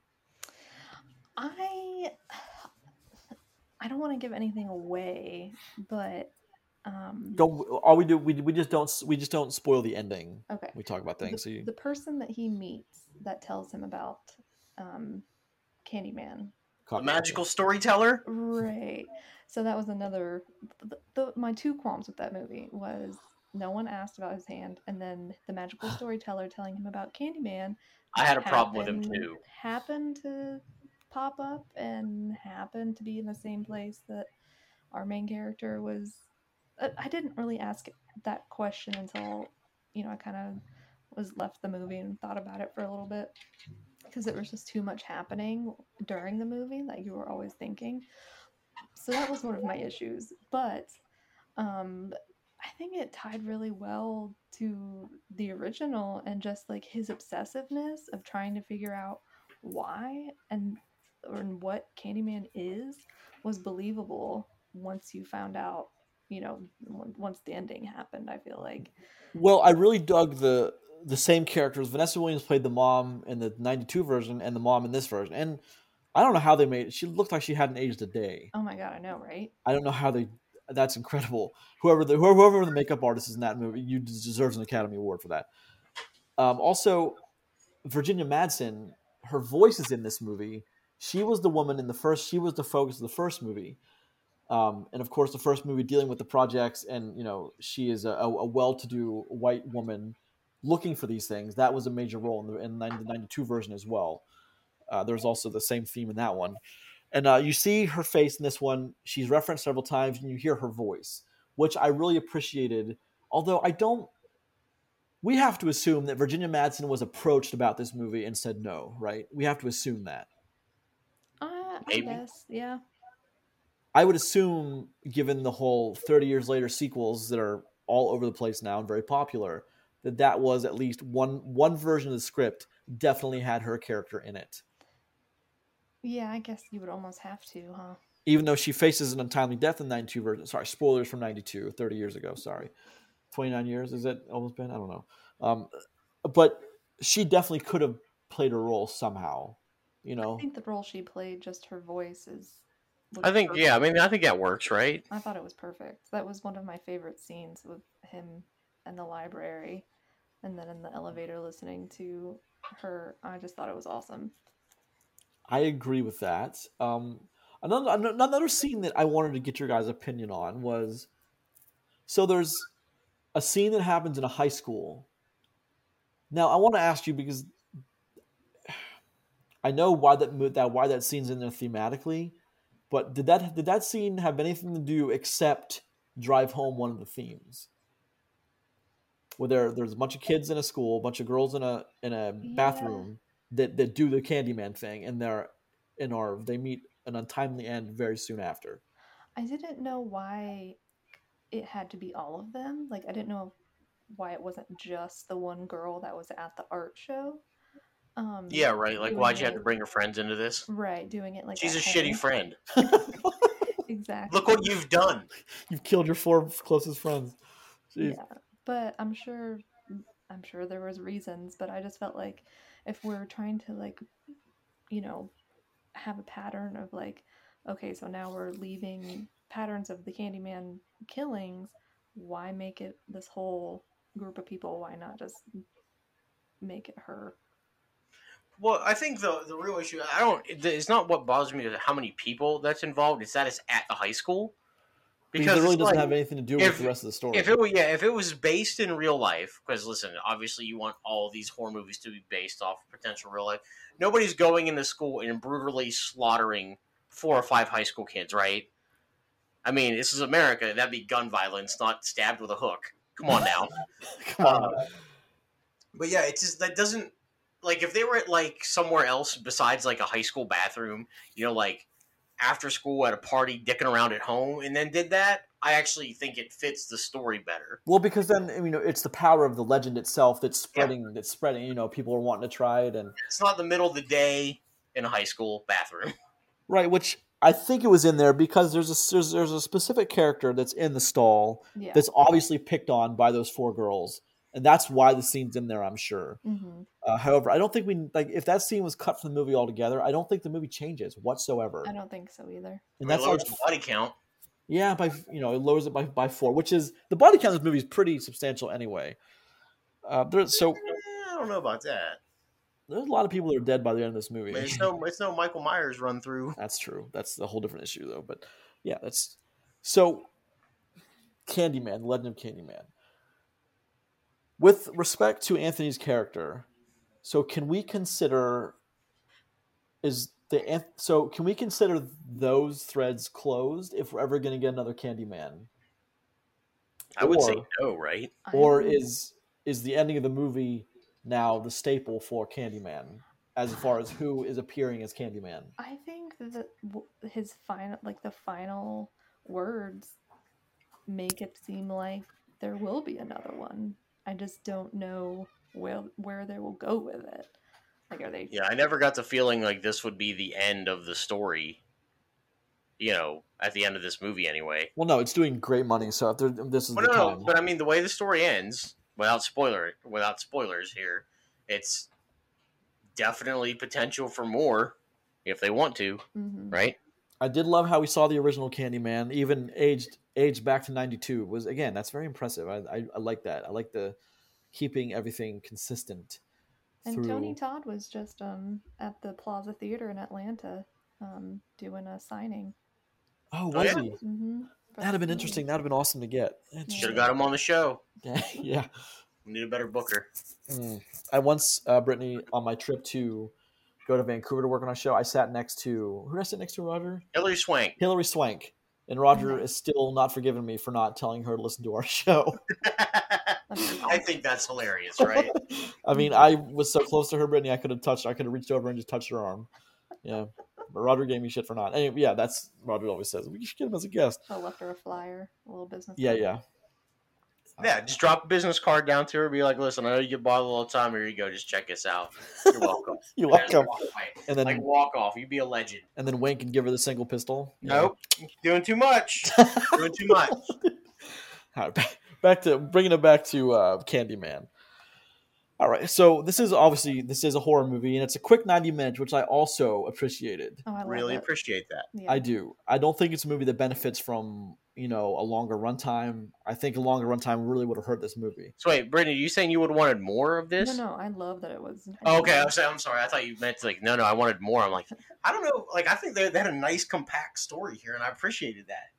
Because I think if you try to tack on like an extra half hour of trying to build the mythos, I don't know if that helps in a movie like this. No, definitely not. Because they do a bad job of explaining some stuff here anyway.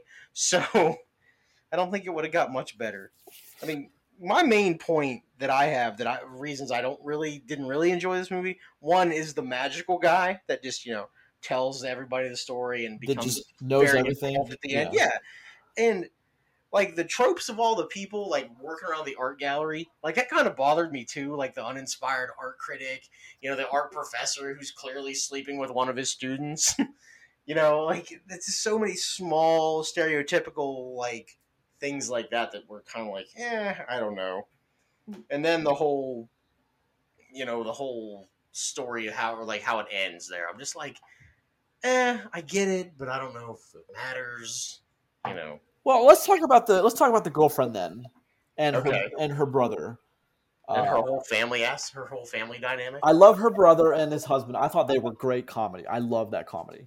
Yeah, they were Uh, good. it, it was it was a good way to like give you a laugh every every 30 minutes or so or every 25 20 25 minutes it was a good way to do, do that uh, i that relationship never struck me as real either though did, did, did, did you guys What, you ever mean the, the brother sister relationship? no no no no no him him and his girlfriend Oh, Well, it's it's clearly not going so great anyway, right? yeah, all these little hints Yeah. dropping. Yeah. Yeah, like it, it, you know, she's doing fully supporting him. He's not doing any work. She's kind of carrying him through because she's the director of the art place. You know, he wouldn't even be getting these shows if it wasn't for her. Like she's definitely carrying his ass. All, all this stuff happened. It's her brother's fault because he was the one that was told them the story, and then he's the one that told yeah, them to it's kind of his thing. get to painting. So that's what he fucking did. Mm.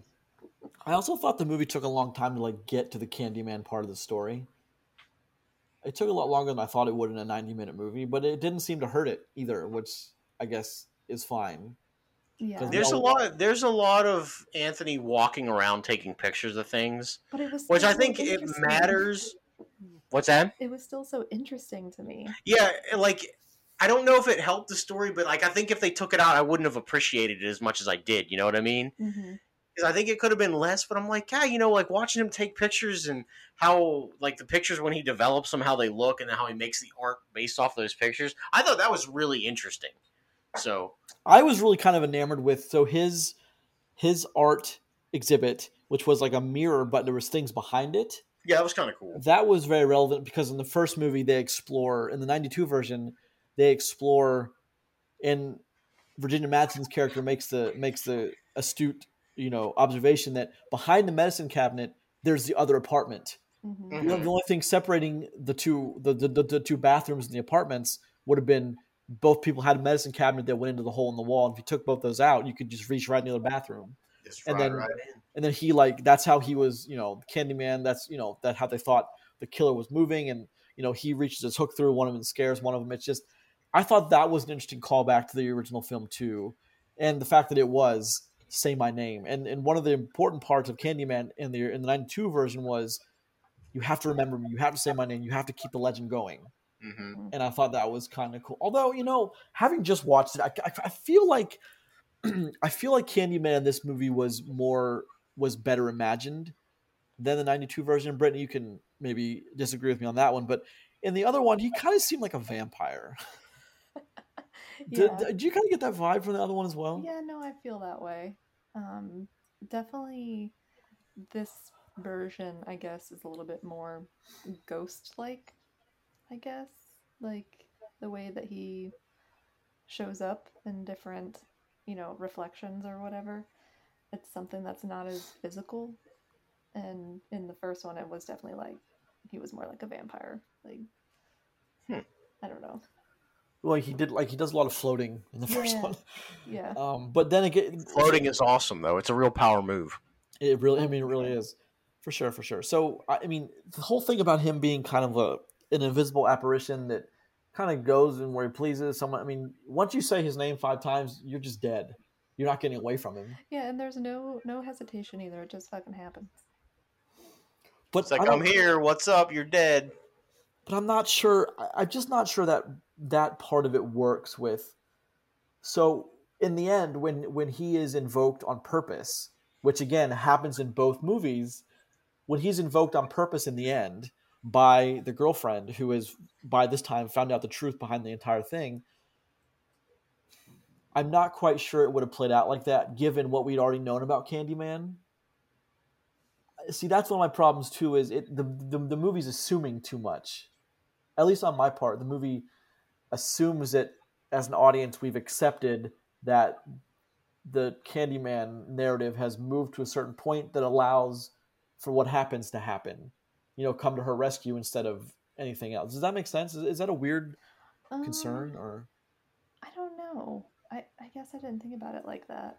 It was more. I like- didn't. I didn't look at it. I didn't break it down as much as that. No. It's- it all worked for me. So I mean, I definitely again, that's the ending is very much rooted in the in current, you know, the whole uh, the whole race thing with the cops and very much rooted there. Uh, that was very specific. Uh, sure, I. Hmm.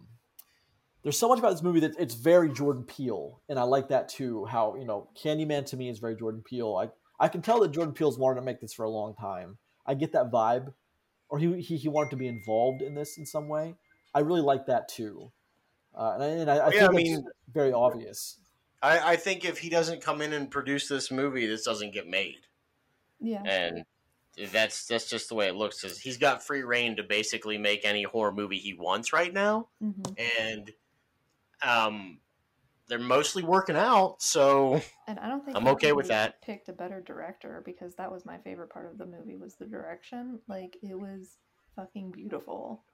Well, did, did did you did you like all the, you know, also very Jordan Peele is with like all those scenes with the camera in someone's face and they're and they're acting in front of the camera. I really kind of dug that because we, we we don't see that too often. I loved it. You know, I I think you, I think you get that opportunity because a lot of this movie is based around mirrors, and people love to stick their stupid face up to mirrors. So yeah.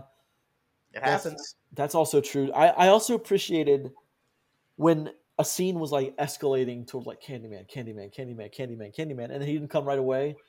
Is if you watched all the reflections and and saw the deliberately set up scenes of very a very depth a, a, a very far background. Mhm. Can, Candyman was in the frame somewhere, Mhm. and I always liked that. hmm I thought that was kind of that was very spooky in, in its own outright. And I, I really appreciated that. It's little things. I mean, I I really I, I guess the death I'm concerned with the most is the is the is the critic only because I I'm not quite sure she. I don't like people dying that have no way out of it. But that's I mean that's my problem with even those B-rated horror movies in the '80s, which like is chock full of that stuff. Um, even the new Halloween, and and you know, I mean, how many people does he kill in the trailer? My God, that woman gets a, a glass pipe shoved through her neck in the trailer. That's awesome. But like, I'm sure she's innocent. I'm sure she's done nothing wrong. That's my point. It's I, I don't know. It's just I don't like The villains- point is murder. I don't bruh. like villains you can't you can't get away from or stop. I think those are just cop outs. But Britt, you, you may have a different take on that because you really love that kind of stuff.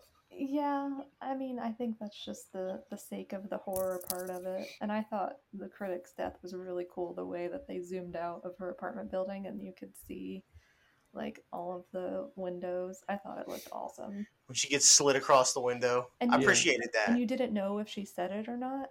So then you find you find out really quickly that she did. Hmm. Because it doesn't show her saying it in the in the Nope. mirror.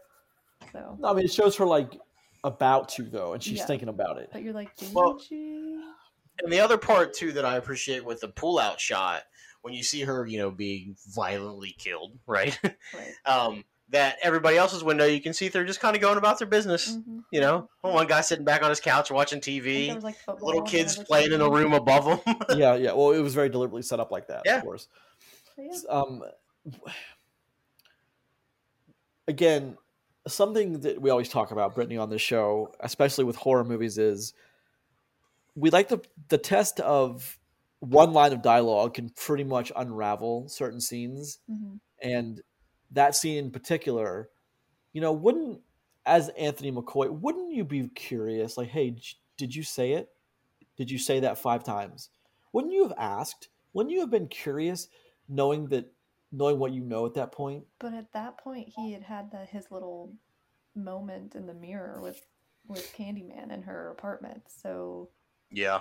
so I think maybe he was thinking He about was too other freaked out to say anything. Well, but like, so that was to show us that he's becoming Candyman. I mean, that Right, that's why that was there. Well, the real line of dialogue that changes this movie is somebody going, "Hey, Anthony, you should get that hand looked at, buddy." Yeah, yeah. Hey, Anthony, were you burned in a fire recently? Because if Just- just not, your skin's looking up. like it. Yeah, just bringing it up would have helped. Listen, me. How much? You, how bad do you think that hand smelled? Pretty terrible. Fucking- Had to be awful, right? Yeah. Just disgusting. Well, how bad do you think he smelled? He his skin looked like it was rotting for years. Yeah.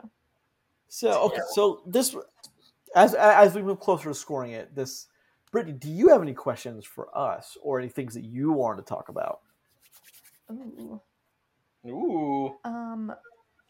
What? So, what would you rate this on other horror movies you've seen this year?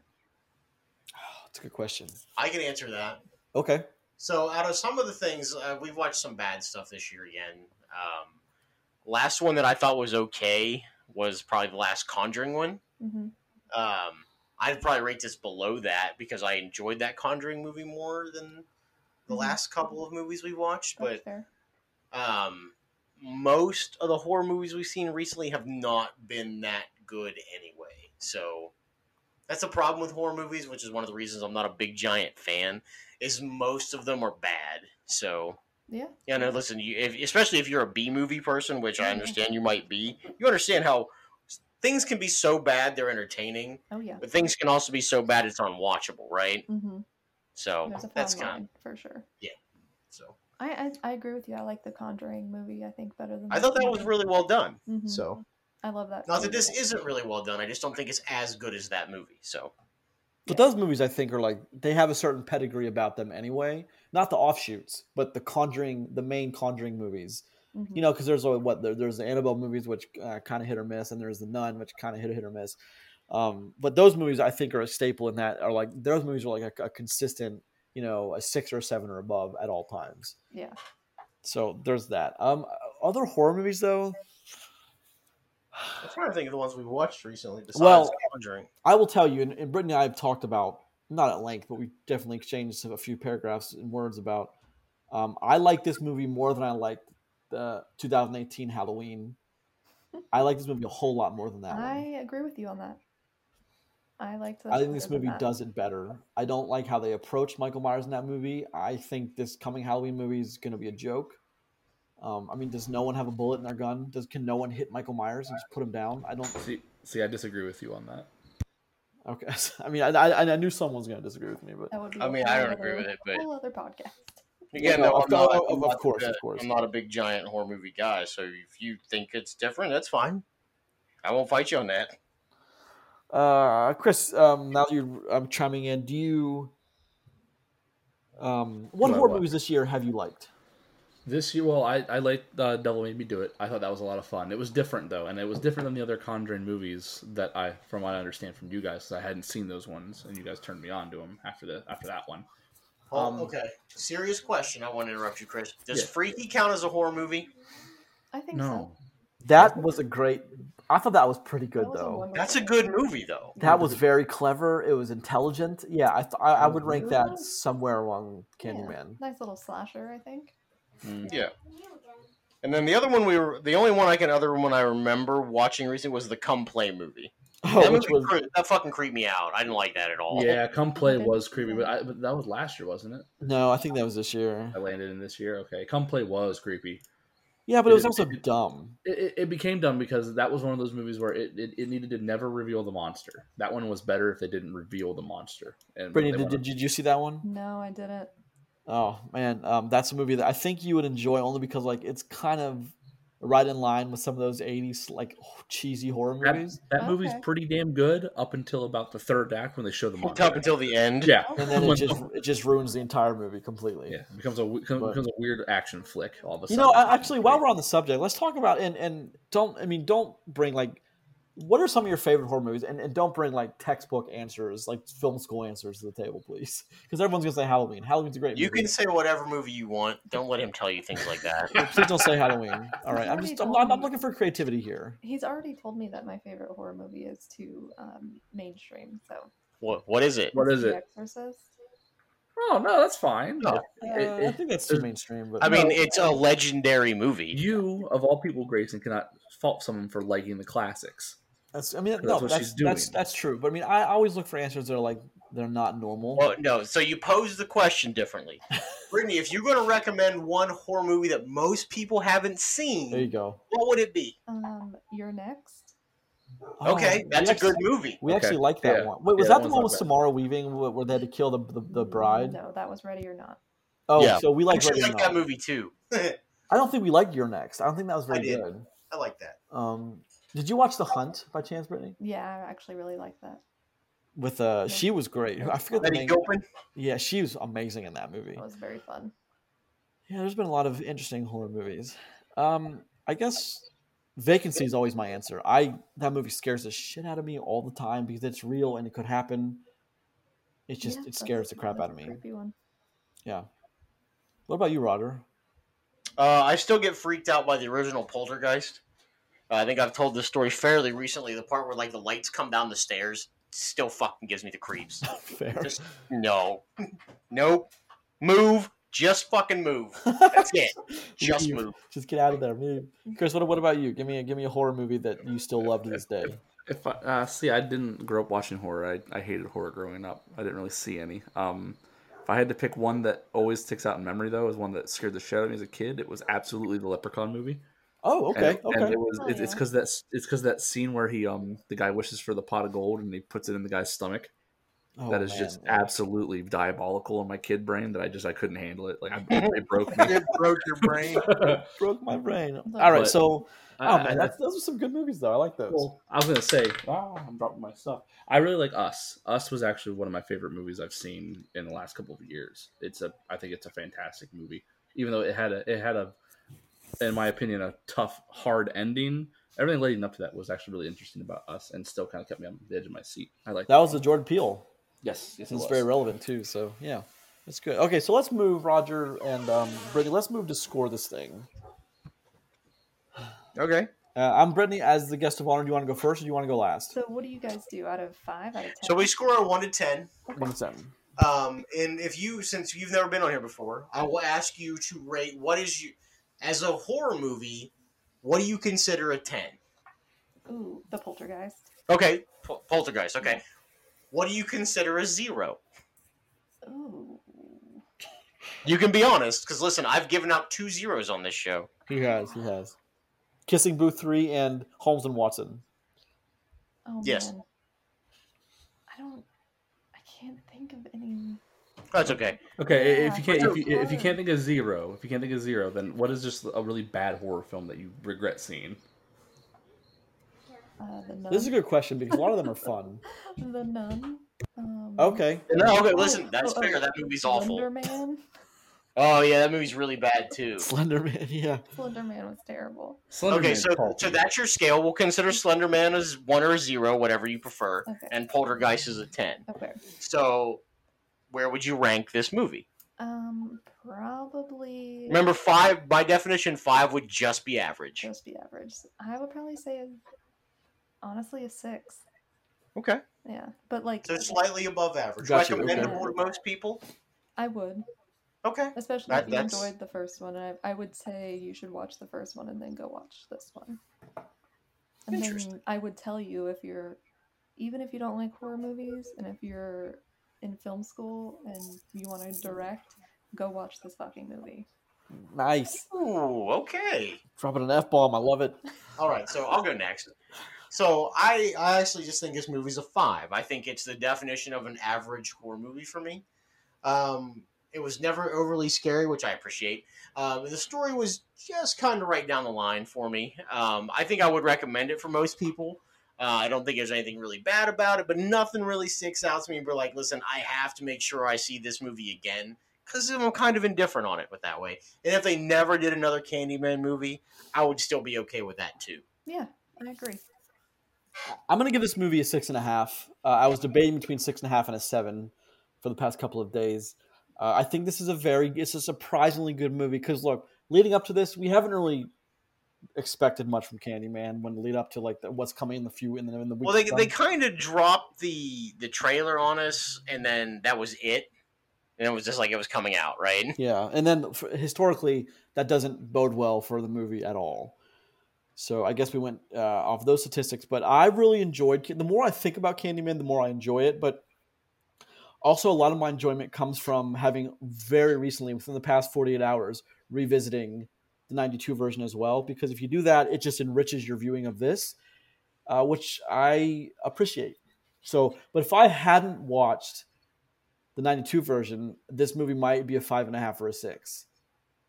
Okay. So, Okay. yeah. I can see that. But uh, I really enjoyed it, though. I, I, I think I got, I got more out of it than I expected to. So we're not too far apart there. No, that's that's no. fair. Okay. And uh, Jordan Peele continues to, he makes pretty good movies or is involved with pretty good movies. And the director I thought was fantastic. I really hope to see more of her soon, especially in the directing space.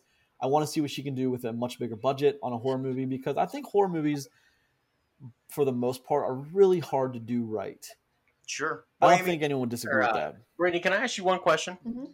So a lot of movies come out of Blumhouse now, right? Oh, so where they they make the movie fairly, they take a or they remake or make the movie fairly cheaply, get max value out of them, and then kind of push them along to fund the other movies.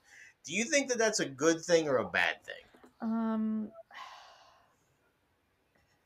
most of the 'Cause budget- some of them have been really good, and some of them have been really bad. Yeah, see, that's the thing. It's like when you do that, you make so many bad movies. But the ones that I go for, like, you know, they did The Hunt, they did Freaky, um, mm-hmm. uh, Us, The Purge, They do all the Purge movies. yeah, which I enjoy, Invisible Man, which was like really, really good. Oh, we, we loved it. Excellent That might be my favorite horror movie in like you know the what? I didn't past even year. Yeah. bringing that up. Yeah, that's a great, great movie. Well, Oh, that's more of a thriller than horror, but Okay, um, sure. From what I've seen from them, I if it's Blumhouse, I'm always gonna go see it. So what do you think about? Uh, was the the one where she sees her death and she keeps waking up every day? The Happy Death Day. Happy But Death you know what? They killed that franchise, and that pisses me off. 'Cause I thought those movies were I thought those movies were clever and, and always a lot of fun. I remember, the first one was like a the repeat slasher, which is cool, and the second one was like straight up a sci-fi movie, and I'm just like, I'm here for this. Just Well, the yeah. the, the first one was like a seven million dollar but ten million dollar budget and ended up making like 150 million dollars. Like talk about return on investment. And the second one didn't do quite those numbers, but Blumhouse said wasn't a big enough return. But I remember it being like an 80 million dollar return. They're like, it's not a big enough return. We're, we're canceling the third one. I'm like, what? Those are great. Why are you getting? Ugh. Sorry, I go off my little tangents here, but um, Brittany, what if you just uh, I always try to ask this question when we have the guests that we have. Since since since your genre is definitely horror, what movie do you want to see remade from the past? Ooh, I know that they're remaking The Exorcist, so that's what I would Oh. say. Yeah, It's a dangerous game. Actually That is- happening, so. I So Exorcist is your is your answer? hmm Okay, all right. for sure. I don't know what I You don't want. feel like that's sacrilegious? Um, not if it's the right people, and Okay. you know, Well, It's it's, the gonna- whole thing if it's good, right? it's gonna make money because people like me are gonna go fucking see it. So Sure. Well, I mean, I the same. I think I don't want. I mean, I don't want to see that movie remade, but I mean, there. I mean, I know the script being passed around right now for Casablanca. I know there's a script for like all kinds of all kinds of big movies in the in the past. I know. I mean, it's just what's the movie they're remaking with the the fairy tale, um, the Bog Rats? What's the oh the the, the Princess Bride? oh wow, To, to to me, that's a perfect. You you you, you can't beat that, but. I mean, they're making a sequel to Willow. They are. Which I'm here for that, by the way. Thank you. I mean, I, I, look, we have no reason to think it's going to be bad until we start seeing, you know, uh, things on it. So, sure, sure. Sure, sure. All right. Well, I want to thank our guest, Brittany, for being on. thank you guys Yes, so much. thank- It was awesome. This is Brittany. We hope you'll come back at least for the Halloween episode. I know that's going to be a big one here soon. Oh, for sure. Uh, but this was episode 242 of For the Love of Cinema. Each new episode posts every Tuesday morning at 5 a.m. on Pod on the podcast service of your choice of the following five: iTunes, Podbean, Google Podcasts, Spotify, and Amazon Music. Please leave a comment or two, rate, subscribe. Every little bit helps. But more importantly, thank you very much for listening. Check out the show on Twitter at Love Cinema Pod. I am at Grayson Maxwell One. I am at Rod Stillion. Brittany, do you have, do you have a Twitter handle I'm you want to put up? Christopher Bond. Oh my god. Amazing, amazing. And I'm at Brit but spooky. at Brit but Spooky. hmm That's a really clever Twitter handle. Damn. Oh, thank you. She's smarter than you. Yeah, she is. She well, she's You boss. couldn't even get at Grayson Maxwell. You had to put a one at the end. I did. Some someone has Dumbass. it. I, I know. Jeez Louise. All right. Don't forget to check us out on Facebook. Always posting things there. We have a presence on YouTube. Send us an, a letter to or an email to for the love of cinema podcast at gmail.com. And next week is a big week. We're taking a look at Shang-Chi and the Legend of the Ten Rings, a big Marvel movie, and Sweet Girl, a Netflix movie that was filmed in Pittsburgh. For all you local people, that was shot there. Coming home, baby. You want to make it weird, Roger, for our guest? Nope.